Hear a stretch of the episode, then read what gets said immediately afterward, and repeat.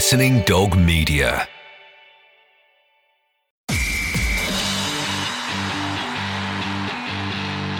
Ruck It with Kieran Bracken and Nick Easter. The rugby podcast that doesn't take itself too seriously. Hello and welcome to Ruck It. Today, myself and Kieran will be talking about Swing Low Sweet Chariot. Should it, shouldn't it be banned? Should we use it as an educational piece? Um, the RFU are calling for it to be banned. We'll be talking about the global season again, and we'll also be talking about our worst and best roommates, plus plenty more to follow on Ruck It. Ruck It with Kieran Bracken and Nick Easter. So, Nick, I'm not being funny. I've, I've got to mention it. Um, the attire this morning, either you've just been for a run, you're going for a run, or you're just trying to flex those muscles to make me feel uh, feel like a week back. But that's some luck you've got. I've got to say that is some luck. It's like you've come out of I don't know a park over in you know over in America. And uh, say you know what you I mean? really think, Brax. What, you know, what's the what's the term? These- listen, yeah. You are correct, mate. I am I am gymming after this. It's too early to do it before that, but uh, Right, yeah. And you've got to also remember, Brax, we're now entering the hottest week. So plenty of barbecues, plenty of tops off. Yeah. got to get that sun cream on you and uh, get the tan up, mate. And we're in the hot, hottest week this week. So uh, Listen, at the end of this podcast, I'm going to make you very jealous. I'm going to show you the pool in my garden. I'll show you the pool in mine, shall I, as well? All right, we'll see. We'll see who's got the biggest pool. This is like uh, a comparison in the showers, isn't it? Mate, it's, But it's listen- not it's not all about size, mate. You know that, Brax. You know that. Listen, you I was your career say on you- that. I was going to say you'll have noticed that I'm growing my hair. I've not, I've not, I've not sort of cut it yet, and there's a no, I haven't reason. noticed. I haven't noticed that, mate. And it's all right. That's true. I like it, but there's a reason for that. I read in the in the papers. I think it was called the Spectator. My my father-in-law sent it to me. But did you know that bald men, okay, are more likely to suffer severe symptoms uh, of COVID nineteen than any other person, race? Bald men, did you know, are more more likely to suffer mostly from it Well, statistically. sounds like a load of tripe again. Just like uh, you, you may. I tell you what, who you remind me of there. You remind me of the group of Americans. I think it was about thirty-four percent of them that stopped drinking Corona beer because they thought that that gave the virus to people. oh And my god. the same intellectual uh, stage as them, mate. If you believe that. Mate, but li- li- listen, here's some good news. I don't know what you're, what doing with your club, Wimbledon, but uh, had our first training session with Wanstead Rugby Club. Met all the guys, great bunch of lads, and uh, we had what you would call a round robin of I don't know, let's call it seven different um, I Station. suppose stations. Yeah, you have a bit of fitness, bit of speed, bit bit of strength work. Um, I was doing the three on three uh, netball game, and then I had the number nines for like an hour. That was all right. It was good. I mean, everyone was just gagging to be outside, throwing a ball with their mates. Um, and I think perhaps they're going to uh, go from two meters to one meters very soon, and it's going to be your rugby players going to be allowed to do a bit more. I guess you haven't had the chance to go down to your club, or they're not opening. No, they're making a decision. yet. I think they're making a decision this week, so then we'll find out. But uh, it seems to uh, have sped up, doesn't it? Sort of. Okay, we'll call it back to normal, although obviously it's going to be slightly changed, isn't it? The new norm. Yeah. But uh, um, you know, as you say, mate, I think uh, I think Boris wants to get the economy back on track, mate. Um, he's making a big push for it. Pubs are looking to open earlier than they previously were. Premier League started, obviously Rugby New Zealand started, and as you say, sort of even lower league ru- rugby, which is great news, really, because you know the, the the top professional leagues can deal with it. They got the finances for the testing and what have you, but um, you know it was the lower leagues and the sort of social game, if you like, that was going to suffer. And uh, you know, I, I, I'm, I think cricket, I think cricket will be back as well pretty soon as well, because you know rugby's obviously struggling. We've discussed this many times, and anyone that knows the game it's probably the hardest sport to bring back in a situation like this, um, given, the, Mm. given the number of contacts and close contacts you have. But cricket less so, um, and I think that's sort of looking to obviously uh, come back in the next couple of weeks. And as long as the sort of numbers keep falling, and you know, it's looking quite positive. We don't want to speak too soon, um, but ultimately, mate, everything you read and hear from even the experts, it's still speculation, isn't it? And you just sort of have to take each week or each day as it comes.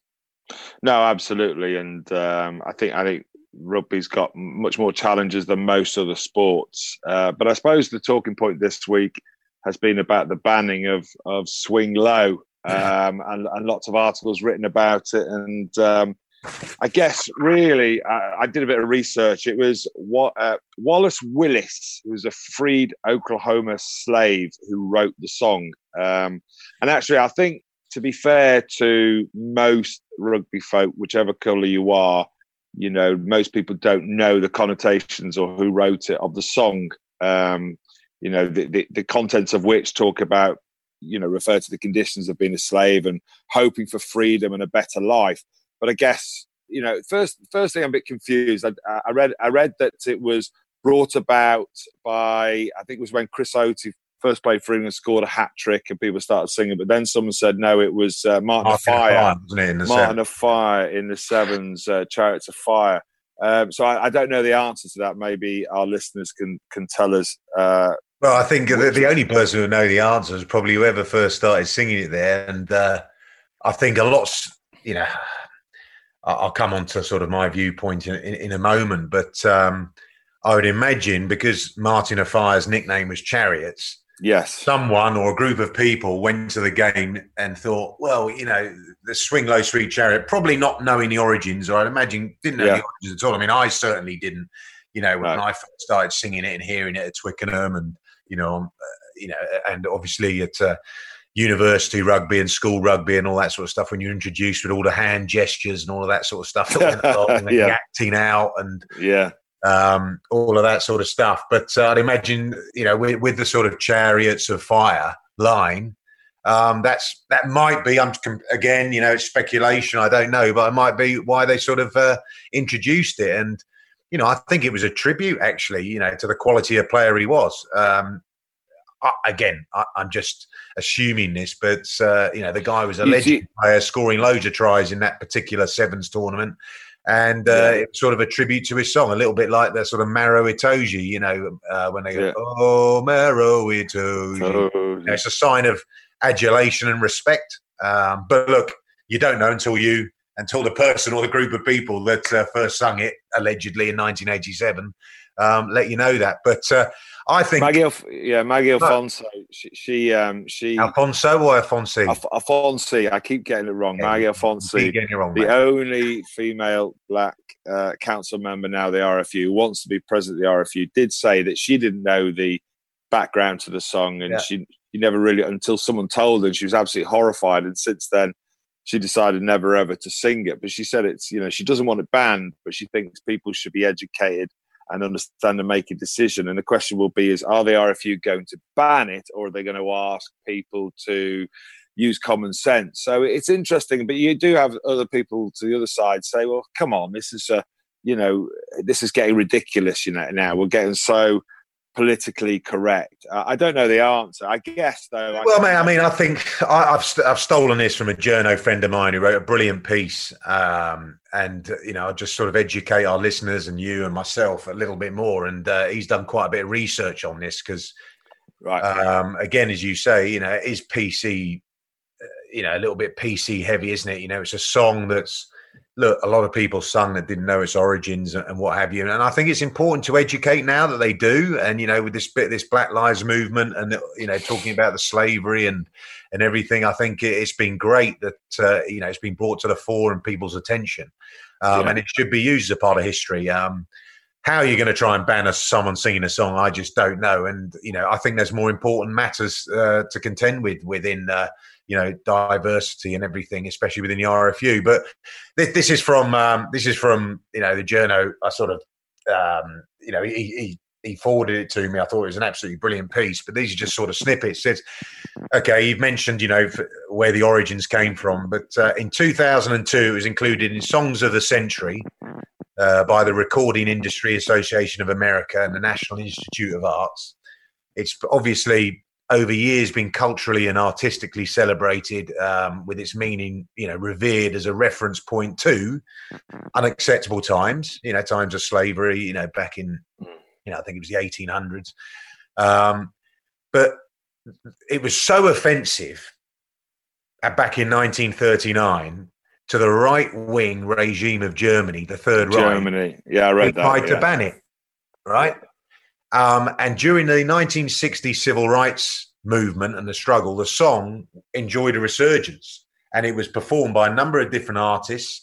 You know, fighting and campaigning for the civil rights of you know black Americans, African Americans in particular. It was sung at the Woodstock Festival as well by certain famous artists. So apart from the RFU and the RFU Council finding it offensive, the only other group of people that found it offensive are far far right, all white fascist dictators, right? And you're just thinking, give it a little bit of context here. So you've got yeah. to be able to distinguish actually how pe- people who absolutely, you know, they sing the song, they might not know the background, the origins, but just because the origin, okay, and it's a beautiful song sung by a free slave, as you as you mentioned, you're dreaming of better times. I think that should be celebrated, and I don't think it should be looked yeah. upon like this. And I think the bigger issue is the RFU are using it as a scapegoat for their underlying problems, as you've mentioned, and we mentioned last week, in terms of the lack of ethnic diversity. They've got you know, within their headquarters, within their HQ. Oh, yeah. They're using it as we've got to be seen to be doing something here because what we don't want, you know, what we don't want to be doing is trying to, you know, mix up uh, Nick, the 450 employees they've got, mate. Back in 2012, the 450 employees, they had two ethnic members. I mean, uh, it's nuts, isn't it? I know, I know you said, but and but they're trying to use, they're trying to blame a song now the irony, yeah, the the irony of it all though is that uh, the RFU have used the slogan "Carry them home," and it's all over the stadium, absolutely everywhere.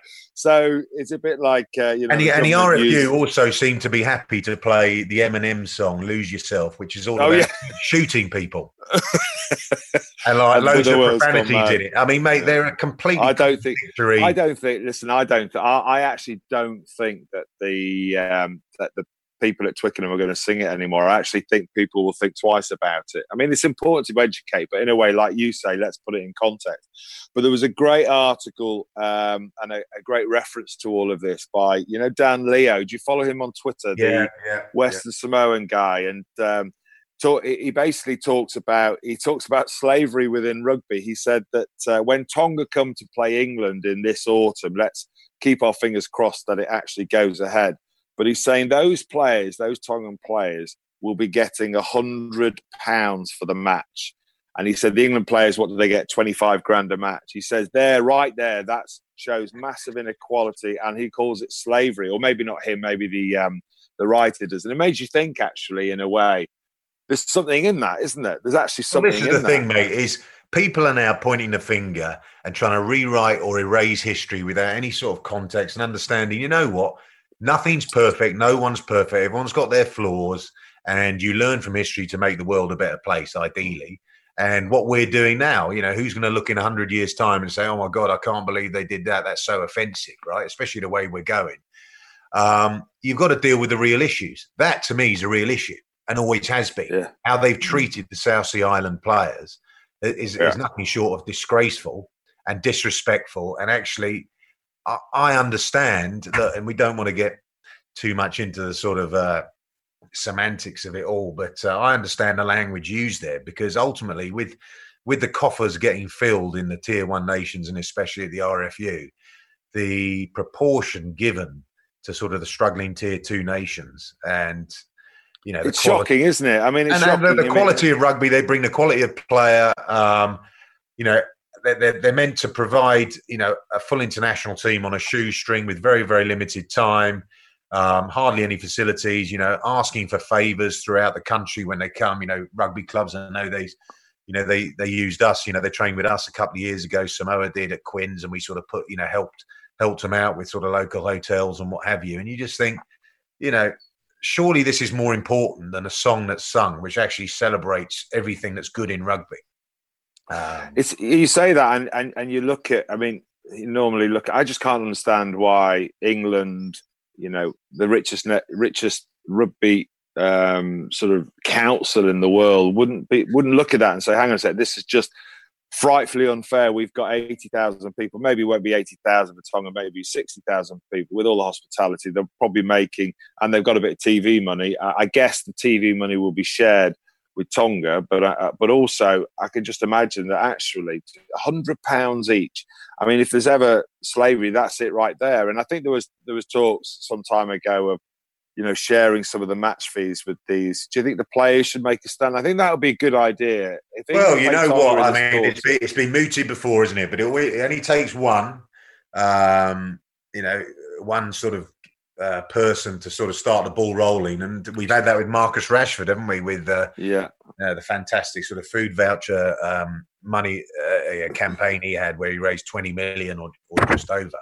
Yeah. And uh, I think if that happens to be the case, look, you know, it's been quoted as a hundred pounds. It might not be a hundred pounds exactly and everything, but we know for damn sure, being involved in the game and speaking to them, how the money's divvied up. They've really been shortchanged over the years, and you know continue this year if the game goes ahead. That uh, so let's I just get it. I get think you might there. see. I think you might see a few Marcus Rashfords within the England England squad for that particular game. You know, whoever else they're playing as well. I agree, and, and it wouldn't be a wonderful thing to do for the players who are you know richly rewarded when they play for England because us players back in the 2000s went on strike for the likes of you for your wages to go up. But I do think there's such inequality. I think it's about time we did something. And unfortunately, I think we've got to change the rules as well for these, um, you know, teams like Samoa and Tonga. I'd like to see the likes of Believe Billy Vunipola when they retire from England to go back and play for them. So I'd like to change the rules in that respect. I'd like to get them more game time. I'd like them get them, you know, playing against Australia, South Africa, New Zealand more. You know, they hardly ever play them anymore because there's no money in it for them. It's all about the money. And we've got to we've got to become more equal. And I think that's probably more of an important story than than getting rid of the song of, uh, of Swing Low. But just just, uh, just just on the subject of songs, yeah, yeah, the most offensive song, especially for an English Englishman, whether you you know what what whatever ethnic origin. Is the flower of Scotland now? Flower of Scotland, yeah, yeah. Talking yeah. about killing the English back in 1314, Battle of Bannockburn, like literally a millennial ago. Um, I was going to, yeah, and, I was going to uh, ask and, you. And, yeah. and, and, that's actually offensive. So if they're going to ban any song at Twickenham, they say, you know what? If we're going to ban Swing Low, Sweet Chariot, we're going to ban Flower of Scotland because we take offence to the fact that you're referencing our ancestors getting murdered at the hands of yeah. you. Well, not murdered. Yeah, actually. just just one win. Just it's just one or two wins, and they're just that's the yeah. other thing. It just dawned on me. I was going to ask you, what's your favourite and least favourite songs uh, that you've heard, uh, whether national anthems or um, cult songs at, at matches. Yeah, because there's quite a few. Played around the world, and you've heard. Oh, mate, mine, the mine was um, Got, oh, easily the the French the La- French national anthem. Mate. Marseille. Oh, really? I used to, oh, mate, I used to sing along to it. So oh, really? whether we were at home or away, first or second, I always used well, not sing because I don't know the words, but I used to hum along to it. yeah. I loved it, mate. I absolutely loved it, and and uh, and I also like the "Allez les Bleus, Allez les Bleus" because yeah, yeah. You, you, always used to get inspired. You know, just talk, going back to sort of rugby is. I always found, you know, away from home, playing in the hotbeds of rugby away from home was the real challenge, and what you know, really stoke, always stoked the fires playing for me, but really stoked the fires and, and, you know, proving yourself against the best in on their home patch. And uh, yeah. you know, I was, you know, I managed to sort of separate sort of the emotion of the crowd from actually doing your job and the focus in the game. But I still enjoyed and was aware. You know, even when it was swing low, sweet chariot, or, or the crowd was getting behind you at Twickenham, you're still aware of mm. how much uh, you know extra that can impart on the home side. And uh, I certainly yeah. see it as a challenge when they got behind the French. And as I said, you know, during the anthems, I used to hum that every single time. Love it. Absolutely. You get to that point, Marshall. Yeah, exactly. But I tell you, I mean, I played in uh, in Paris a few times, and I played when they were actually a really good team. And holy shit, they did the anthems absolutely amazing. Cockerels on the pitch, all sorts, and then suddenly the game the game went. And, and this was at a time where they were they were expected to express themselves, and every time there was a pass, a bit like in football, you know, ole, ole. And I remember at one stage they must have had about 40 passes, 20 phases, scoring a corner, all the crowd every second, ole, ole. And it was like chasing shadows. It was horrible. Castaignède, Philippe Sella, all of these amazing players. But um, what about, yeah, so the Flower of Scotland's always quite, quite a, you know, it's it's quite patriotic, isn't it? And um, yeah, I just got the bagpipes in the middle of the pitch, and it was like Jesus. It'd be freezing cold, and it'd be raining, of course. Uh, that was quite quite um, quite tough. But uh, land of my father in Wales is amazing, isn't it? Yeah, I mean, especially I mean, the Millennium, the Millennium Stadium, oh, the, the cacophony. Because the Welsh oh, and their sound. And in all fairness, sing, the they? Welsh can sing. They can, they sing. can sing. They can sing. What about? And what I, about can I, t- I tell you what? I'd love to. I, I asked this during during when I was playing sort of middle of my England career. Um, when I watched Zulu and then Men of Harlech. Remember they sing Men of Harlech? yeah. And I was like, why don't they sing? Why don't they sing that? And they used to sing it, and they sing it. I think Cardiff City. I could be wrong here, but Cardiff City, right. you know, the football supporters and everything.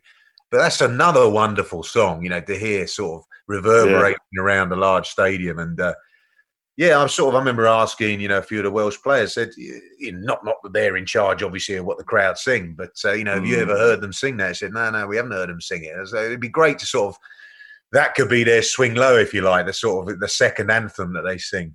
Uh, why why are why are Wales why are Wales and Scotland allowed to sing those songs when it should be their national anthems, which is "God Save Our Gracious Queen"? No, I think in 2004 that uh, Scotland tried to have their own national anthem to be Flower of Scotland, and it, it, got put in the back burner. Yeah, so I always like, wondered like that. everything else Scotland campaigned for, mate. It never gets I, off the ground, does it? I, I had a bet with a mate, a Scottish mate. I said if if um, and I was up there at the game. I think you might have been playing, and I said, listen. If if England um, if England lose today, I will in the middle of a pub. I'll sing your national anthem. Okay, so Scotland beat Scotland beat England. I can't remember that. It must be you you probably know when they last won it, in, up in uh, Murrayfield, and I basically stood in this pub and I started singing "God Save Our Gracious Queen," and they're all like, "Hang on a sec, you said you you'd sing our anthem," and I said, "I am singing your anthem, yeah, exactly." God Save Our Gracious Queen. So uh, it was like heads heads I win, tails you lose. It was quite good. Um, what about the the um, the South Africa anthem's pretty pretty good oh, as well, isn't it? You don't like no, it? No, it's it's so long because they sing. Um, oh yeah, they, they sing, sing, both, don't they? They sing. Well, what about the Irish one as well? The Irish one that you know, Ireland, Ireland. Yeah, but that's the uh, the, the, the new one. Ireland's call. Ireland's call. They only sing at home, don't they? Okay, all right. I think, I think yeah, that that's good. When they get that going away, that's good. Um, so don't think much I, of the Aussie. Don't think much. I think the Aussie one's a bit wet. Advance Australia. Oh, yeah. you know, it's, uh, oh, we're going to get so much abuse on this. This is good. I'm liking it. But on a more lighter note, I just thought um, I, I, saw an interview with Ellis Genge. I don't know why uh, who refers to me as, as sausages. Um, I, am sort of drawn to things that he says. Oh, I think I think it's the sausage skin on the top of your head, mate.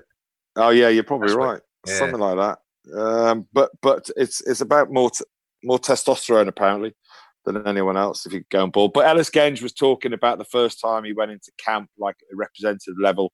I don't know whether it was England or, or I think it was in the Midlands, and yeah. um, he was basically he was shut out of a few of the rooms. He knocked on their doors and tried to go in and have a bit of crack and just see what people were up to, and they they basically pretended no one was in there. And um, and I think uh, eventually he opened the door and he had a he had a he had a thing of water and threw it in their face, and he was quite combative. And he was he was just saying that when he went to England camp, he was very nervous of people around, and he, he couldn't believe James Haskell was talking to him. So he was like, "What does he want? Does he want something?" So you know, he said he came from a tough background and found it hard to fit in. Um, you know, with rugby being you know dominated by by white people and a white man's game. So he was talking about that. It just it just um, sort of made me think about all the roomies that I'd had over the years. I played for 10 years, uh, similar amount of caps as you, uh, probably, you know, spanned over a longer period. I was just thinking of um, of your best and worst and funniest roomie, and uh, my, my, I remember my first roomie was a guy called Graham Dawe from oh, down in yeah, yeah, yeah. down in Cornwall, and uh, if, if anyone I've seen a forward with fingers like bananas. I mean, these fingers were just honestly incredible. He's a great player. He used to travel to Bath, three hour journey. He used to travel twice a week um, up to train at Bath and then uh, and, and obviously play and then drive. And he basically was a farmer. So when I met him, I didn't know much about him. And I'm, I'm, I'm rooming with him first day. He's like, congratulations, well done. Anyway, six in the morning. I listen, I hear this radio come on, and I'm like, what is going on? And I'm, I'm and I'm looking around the room, and I think the TV's on, and I'm, what the fuck is that noise? And all I can hear is, "Oh, around the coast, three one four, there's 33." And I was just thinking, what's this fucking sound? So what he had was, he had this little at six o'clock in the morning. He had farming news of lost sheep and weather. All right, under his pillow. And after like 20 minutes, I was like, Graham, what's that? And he goes, Don't shut up. I'm listening to the to the news down on my farm. And I'm listen, he, he, he was he was an animal. And I made the and I got on really well with him, right? But I made the biggest mistake. I was just turned 21. I was at university. I was a bit of a, you know, a bit of a shit, really, bit of a crack, always having a bit of banter. I was good friends with Mike Catt, who was next door. So this biggest mistake you can ever do, right? This is true story. So this is my first week. I've not even played for England. I'm training. I'm all excited. I'm not in the squad yet because Darren Morris is still starting. He eventually he pulled out, but on one of the evenings, right, Wednesday evening, uh, um, Graham Dawes says to "Here, have you got any? Uh, have you have you got any? Um, what is it? shaving foam?" And I said, "Oh no, I haven't got." I, I said, "Mike Catt's got some." So he's in his little Y front. So he goes out of my room to next door, knocks on the door to Mike Catt, gets he gets some shaving foam, and then he he comes into my room. Right, he's not taking the key with him, so I've, I've left the door. I've I've closed the door on him, and I can see through the little hole. Now, bear in mind, this is the Petersham Hotel in Richmond, where the public actually also stayed in the hotel along with the England team. And I can see through the hole, I can see him there with his shaving foam one hand, all right, okay and he's in his little Y fronts and he's trying to get in. And I can see public going like through the corridor, like looking at this half naked man. And he's going, Kieran, open the door. And I'm like, no, no, no, no, no. What's the, what's the special password, right? And they, this is five minutes, and the people are walking past. He goes, Here, if you don't open this door, I'm going to kick your fucking head in. I'm telling you now, right? So after a bit, after five, six, seven minutes of this, I'm thinking, he's not very happy. This is probably not a wise move. I said, do you promise me that you're not going to punch me when you come in? He goes, I promise. I said, promise on your daughter's life. Said, I promise on my daughter's life. He opened the door and he went crack straight in my face like you would not believe. So yeah, he smacked me, and that was my that was my rude awakening to have a bit more respect for the senior players. What about you? Who was you your first roomie? That cheeky scrum half. I remember, mate. Um, well, before I get on to my roommate, I, I came across Graham Dawe a few times I was playing for Orrell early in my professional yeah. career, and he was down at Plymouth, and he, uh, you know, left Bath. He was playing for Plymouth for full time, and this was back in the day when uh, rucking was rucking, you know, and everything get away with. And uh, I just remember being over the ball a few times and just getting absolutely pummeled. So you're not the only one on this podcast being punched by. I remember he, he used to punch me about six times to get me off the ball like that, and, I, just, and I was just like, fucking hell, ref, what are you going to do about this? Do you know what I mean? Like, their own ground, and they're quite decent support down there. And you know, referees at sort of a championship level, you know, they were they were massive homers as well.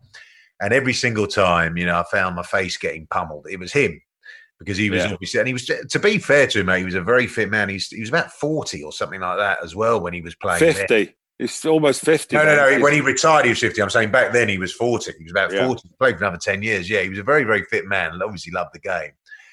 Um, and afterwards, I think we won the game actually. But afterwards, he sort of came up to me in a bar, bought me a pint. Just goes, mate, like he, he, he, basically he, he was complimenting me on my play. He goes, mate, you know, the best person we've had over the ball for a while and everything like that. And she go, and I because I was I was pissed off. I was so pissed off with him that, oh, were you? that the referee and the touch judge hadn't seen this. They weren't refereeing it properly. I come away with two black eyes, all of that sort of stuff, cuts in my mouth.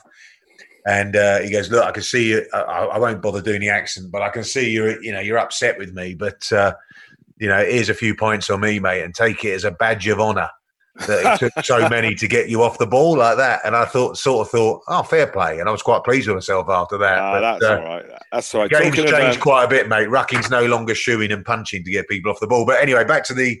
I suppose there's a, there's a couple of different reasons. Obviously, I can't go into the sort of, uh, you, you know, these sort of airways debauched details of uh, my best roommates and uh, what was, what was going on. You but, said earlier, but- listen, listen, get it all out there. This is for different for different reasons. uh, worst, similar, actually same same position, same country. Steve Thompson Right. suffered, as you know, suffered horrendously from psoriasis, didn't he? Um, oh, shocking! skin flaking disease. Itching, yes. Yeah, but yeah, exactly. So I used to just wake up. But the thing is, he had treatment for it, and he had this, you know, lotion or whatever it was, and it actually worked. But he was so lazy and you know, I don't know, just belligerent and thought, you know, I'm going to do it by natural remedy. That he didn't always put it on. He only put it on like if it was really, really causing him, you know, irritation, Yeah. pain or whatever. Yeah. So I used to just get woken up all the time by the itching and scratching in the middle of the night. Are you sure it was itching and scratching? Uh, yeah, well, Are exactly. you sure? But uh, and the duvet, the, you know, the the, uh, the sheet was stuck to him, and I'm not sure that was the itching and stra- scratching. Oh, that's But, disgusting. It was like a snowstorm in the morning as well, mate. But uh, and the other You thing is, he used to get up early. So not only was I Oh. woken up by all this itching and scratchy and tossing and turning, he used to get up, and same as Graham Dawe, about six o'clock.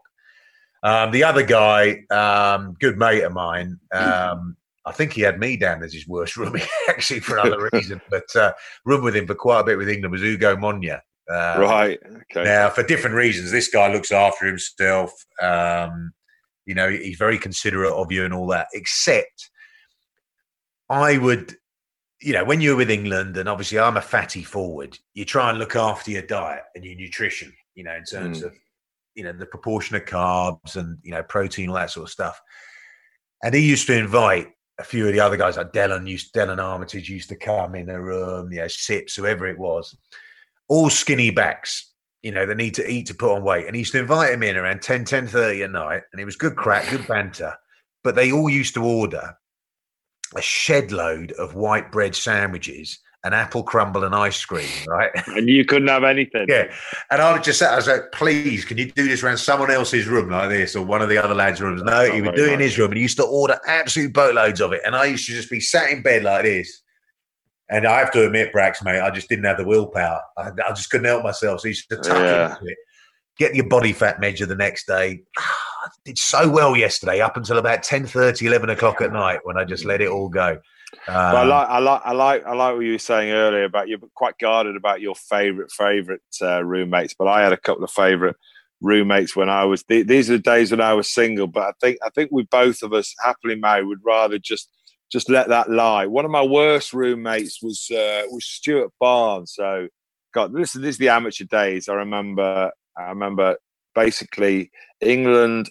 We they lost, um, and Rob Andrew was the 10 and he had a shocker. And then the, the next match, uh, Jack Rowell picked um, picked him again, and Stuart Barnes didn't didn't get um, didn't get a look in, and he had a big flare up with um, with Jack Rowell about not being picked. And uh, that evening, he came back to the room and he ordered a bottle of wine and another bottle of wine. And I wasn't really a big drinker. I had a, he ordered me a beer, but anyway, for the for two hours, he just waxed lyrical about how um, how much better he was than Rob Andrew, and it's all a you know disgrace. And then he'd start reading poetry, and then he'd fall asleep, and he would snore the whole night, and it would go on for the whole week. Two bottles of wine, or a bottle of wine at least every night, and then just rip into the coach for not picking them. And I would be there as a young lad, having to say, "Yeah, I think you should be playing. Uh, I think you're really good. I think you should be in." I mean, it was a load of bollocks. Bollocks should he be in? He couldn't tackle. He's a good little player. Yeah, but But see, yeah. um, there's a there's always a lot of snorers, aren't there, that you come across. Oh. The worst was uh, was Chris Robshaw at Quins, without a shadow of a doubt. I mean, he's got a little schnoz on him, so um, yeah. you know, there's, there's plenty of airways there to get out. But Talk- talk- we, we talk- used to we used to go to Millfield a couple of years in a row. I think Dino, Dean Richards, being cheap, you know, never warm weather training. Let's let's go as cost effective as possible. Went to Millfield. Um, School, slept yeah. slept in the girls' dormitories, right? The single beds, which are about five foot long. It was just horrendous, and it was a tra- it was the hardest training week of pre-season. Um, anyway, he um, and obviously their dormitories are very, you know, very thin partition walls. Um, he had to sleep in the boys' dormitory because we could hear his snoring throughout the corridors, throughout the different, throughout the floors. He was on the Yeah. first, we could hear him on the ground floor, whatever it was. After two nights, he was slung into a completely separate building. It was that bad. Oh, from, then on, seriously. then on, I don't think he ever had a roommate at Quins. It was your captain, you get your own room.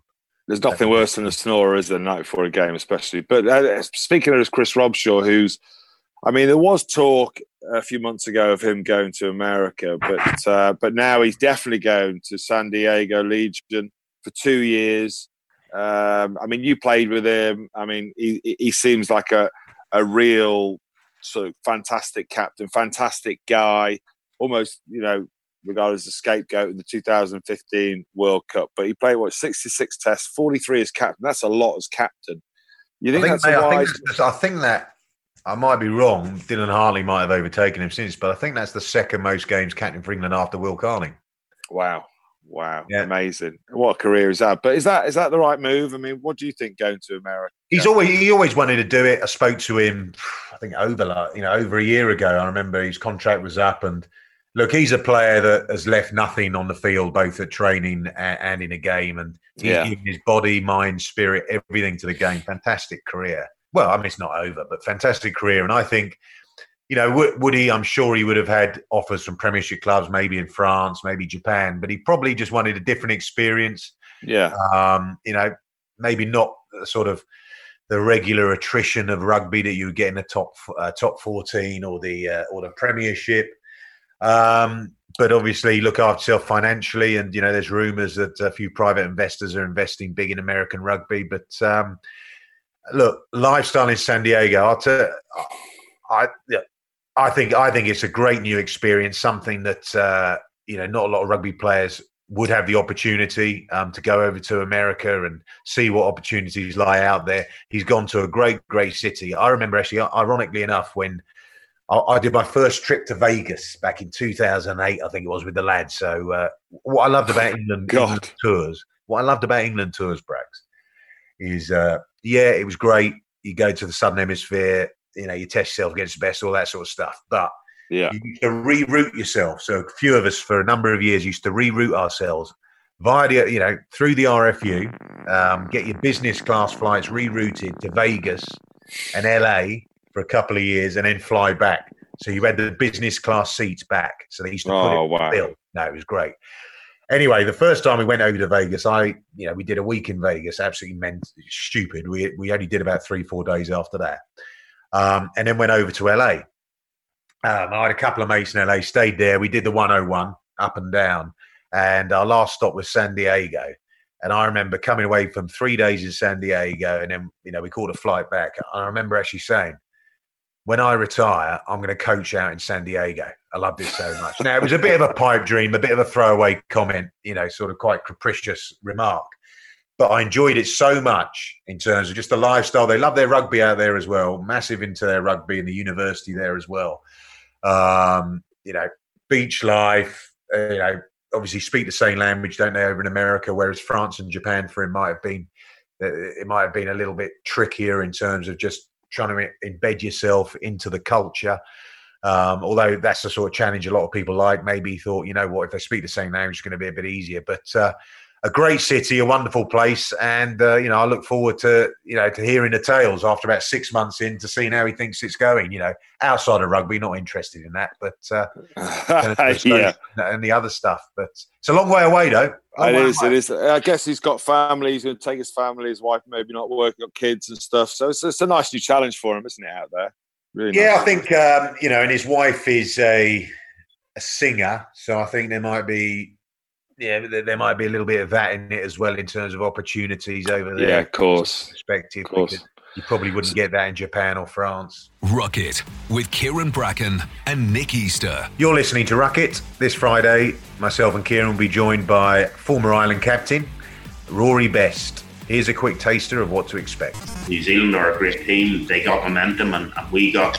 When you look at the mistakes we made at the start of that game, you know that wasn't down to a meeting in the morning of the game. Yeah. It wasn't down to doing the Yeah. captain gone wrong. But you're trying to pick. You're trying to pick holes to go right. Well, look, I'll not get another chance at a World Cup, but Ireland will. And how, as an Irish rugby supporter, can we make sure that they get the semi-final? Because it's now become a massive monkey on our back.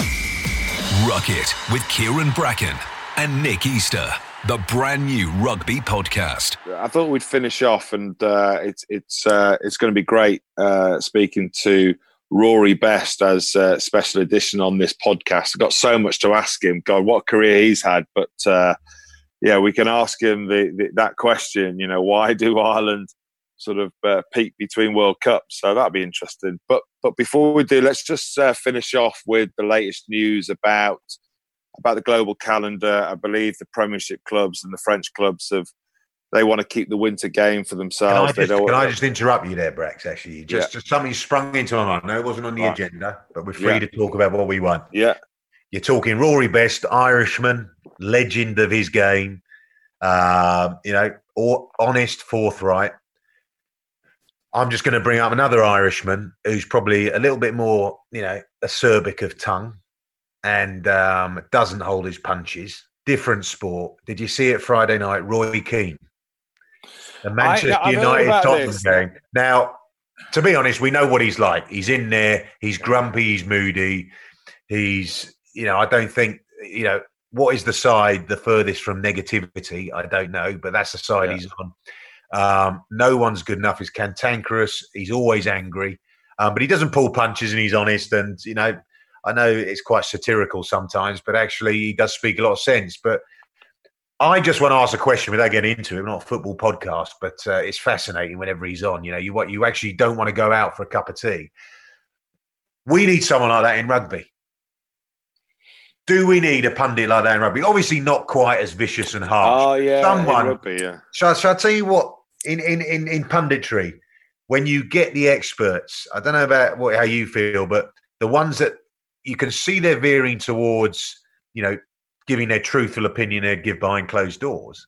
But yeah. when the camera's on them, they just pull back and sit on the fence a little too often. You know, a lot of them do is do we need or does sports always need someone like that just to be, have the bit of yin? I think I, I, agree with you. I think we need personalities. I think the closest to that, um, I think he's pretty good, is Austin Healey. Every yeah, now yeah. and again, he, he, does say stuff, and you kind of go, "Really?" And then you go, "Oh, actually, mate, that's a point. He's got a point."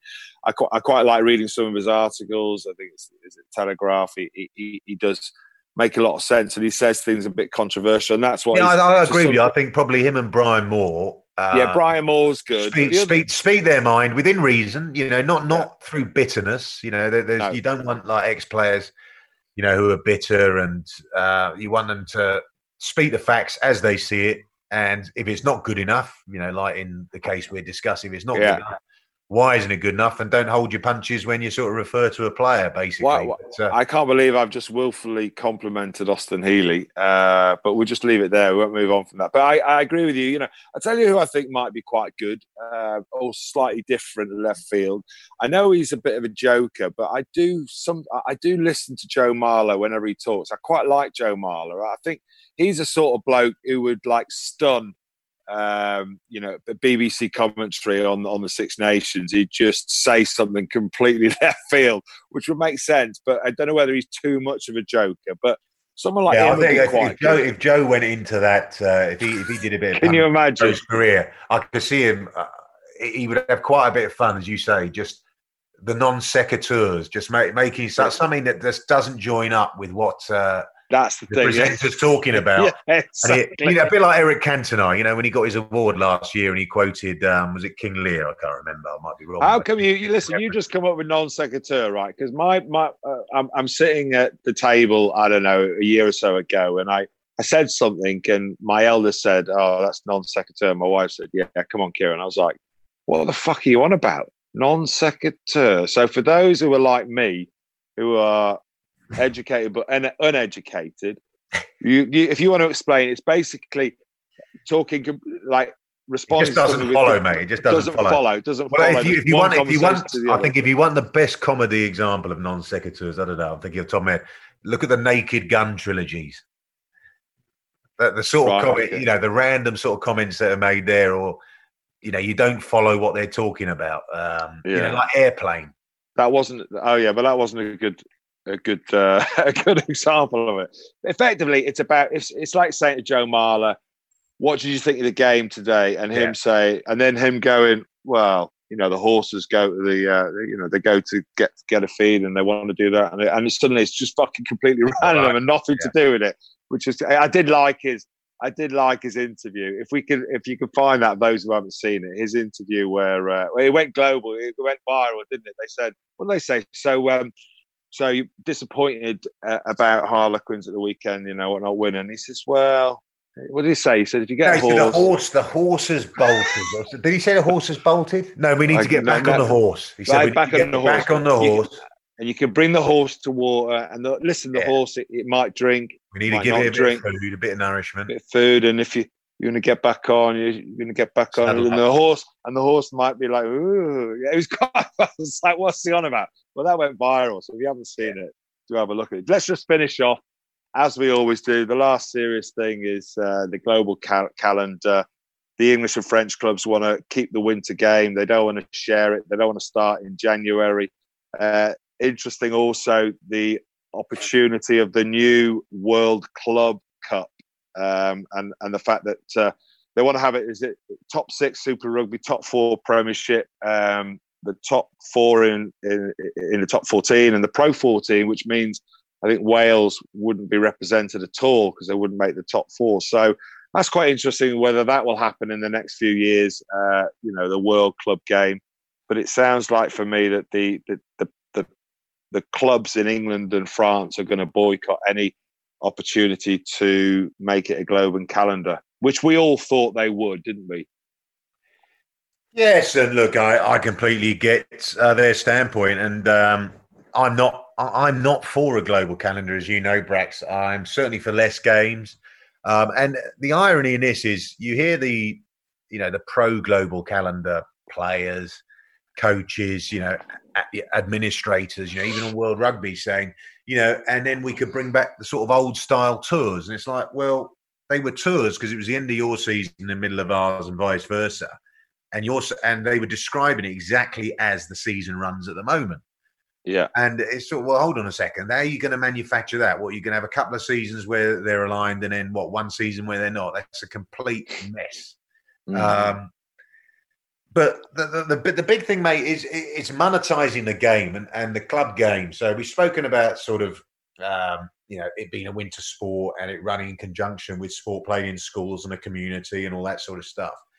But if you've got to compete in the summer, just think about it, mate. You've got to compete with Wimbledon, the Open, Euro Championships every well, Euro Championships or World Cup football every two years, um, cricket, test test matches in cricket, um, golf. Um, well, I mentioned that with the Open, but uh, you know, you've got Henley Regatta, you've got you know the polo, all that. So all these events, Ascot, all these events are on right where people mm. actually flock to go. They're an institution in themselves. Um, you know, especially in the hospitality sector and TV covers that there's going to be very, very little left for rugby. And people go on mm. holiday in August. They go on holiday in July, August, September. You know, I, we know what it's like. I mean, at Saracens, you never had spectators anyway. But at Quins, when we had home games in September, we didn't want home games in September. I think Quins were one of the biggest advocates for the doubleheader, London doubleheader. Yeah. And it being an away game. So we didn't lose a home game. It was part of the negotiations back when Mark Evans was there.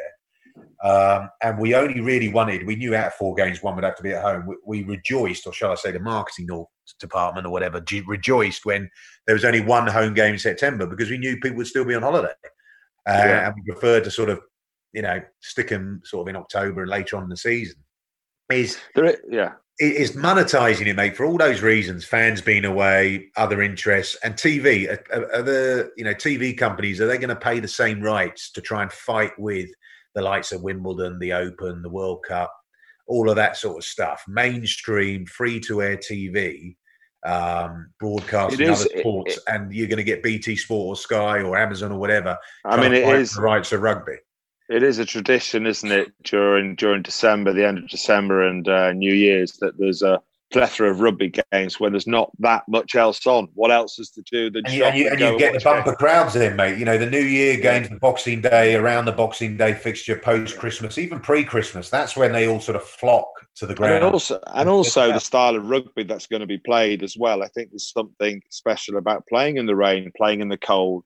um, as as opposed to playing in the hard grounds in the sun. You know, the game will change, won't it? If it just becomes a summer sport. So, yeah, look, I, I don't know. I mean, I'm I'm all for change, but there's something special about horrible, wet, drizzly night and uh, just before Christmas watching a game.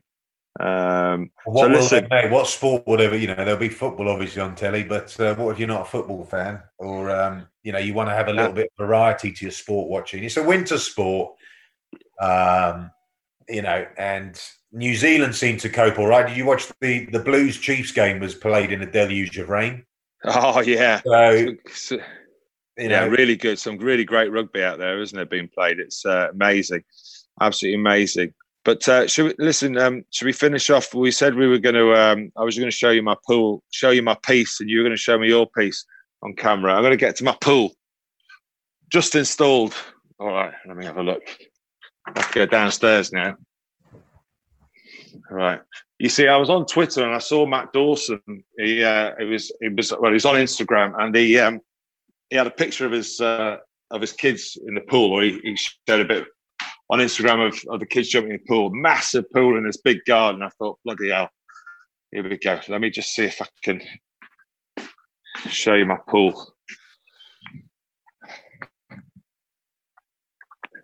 There we go. There it is. A big see that? Best way, fast set. I was a bit pre-advertised. There you go. There's my pool. Did you? Uh, how did you? How did you blow that up, mate? Did you blow that up with uh, your own lungs or with a foot pump? Yeah. No, yeah, no, with your own lungs. It's, uh, it's quite clever. Have you got one? It's, it's a hot week, mate. It's a hot week. Don't don't mate, slag my, my, my, I, I, mate, my one. I, I, can't. I can't. There's too much traffic in the way. But, uh, my one is probably a meter a meter diameter, mate. It's for the little man. For the little man. Right. But uh, no, it is going to be a hot week. Actually, I might have to get a bigger one. But the reason I ask if you blow blew something that big up with your lungs is my next door neighbour did, and he literally spent. And all I could hear this, was, this, was, this was weeks ago when we first went to lockdown. There, that hot period. You thought, you thought it was sex next door, did you? Well, man, I, I, I, well, I didn't hear any sort of uh, shrieks or screams, so I knew that wasn't going right. on. But uh, for about six hours, all I could hear was uh, him trying his best, and he wouldn't wait for the foot pump. It was arriving by delivery two days later than the pool. And he wouldn't wait for it because his, his boy was desperate to get into the paddling pool. You know, those mate, Brilliant. Father's Day yesterday. Those are sort of sacrifices don't get talked about too often, do they? Yeah, uh, you didn't get a present. Your one's too little. I got a present. So let me. Do you know what? Even better, I have to show you this because this is just fantastic. And if if there's ever I get a present, and I'm like, that's that's the best present ever Okay, this is what I got.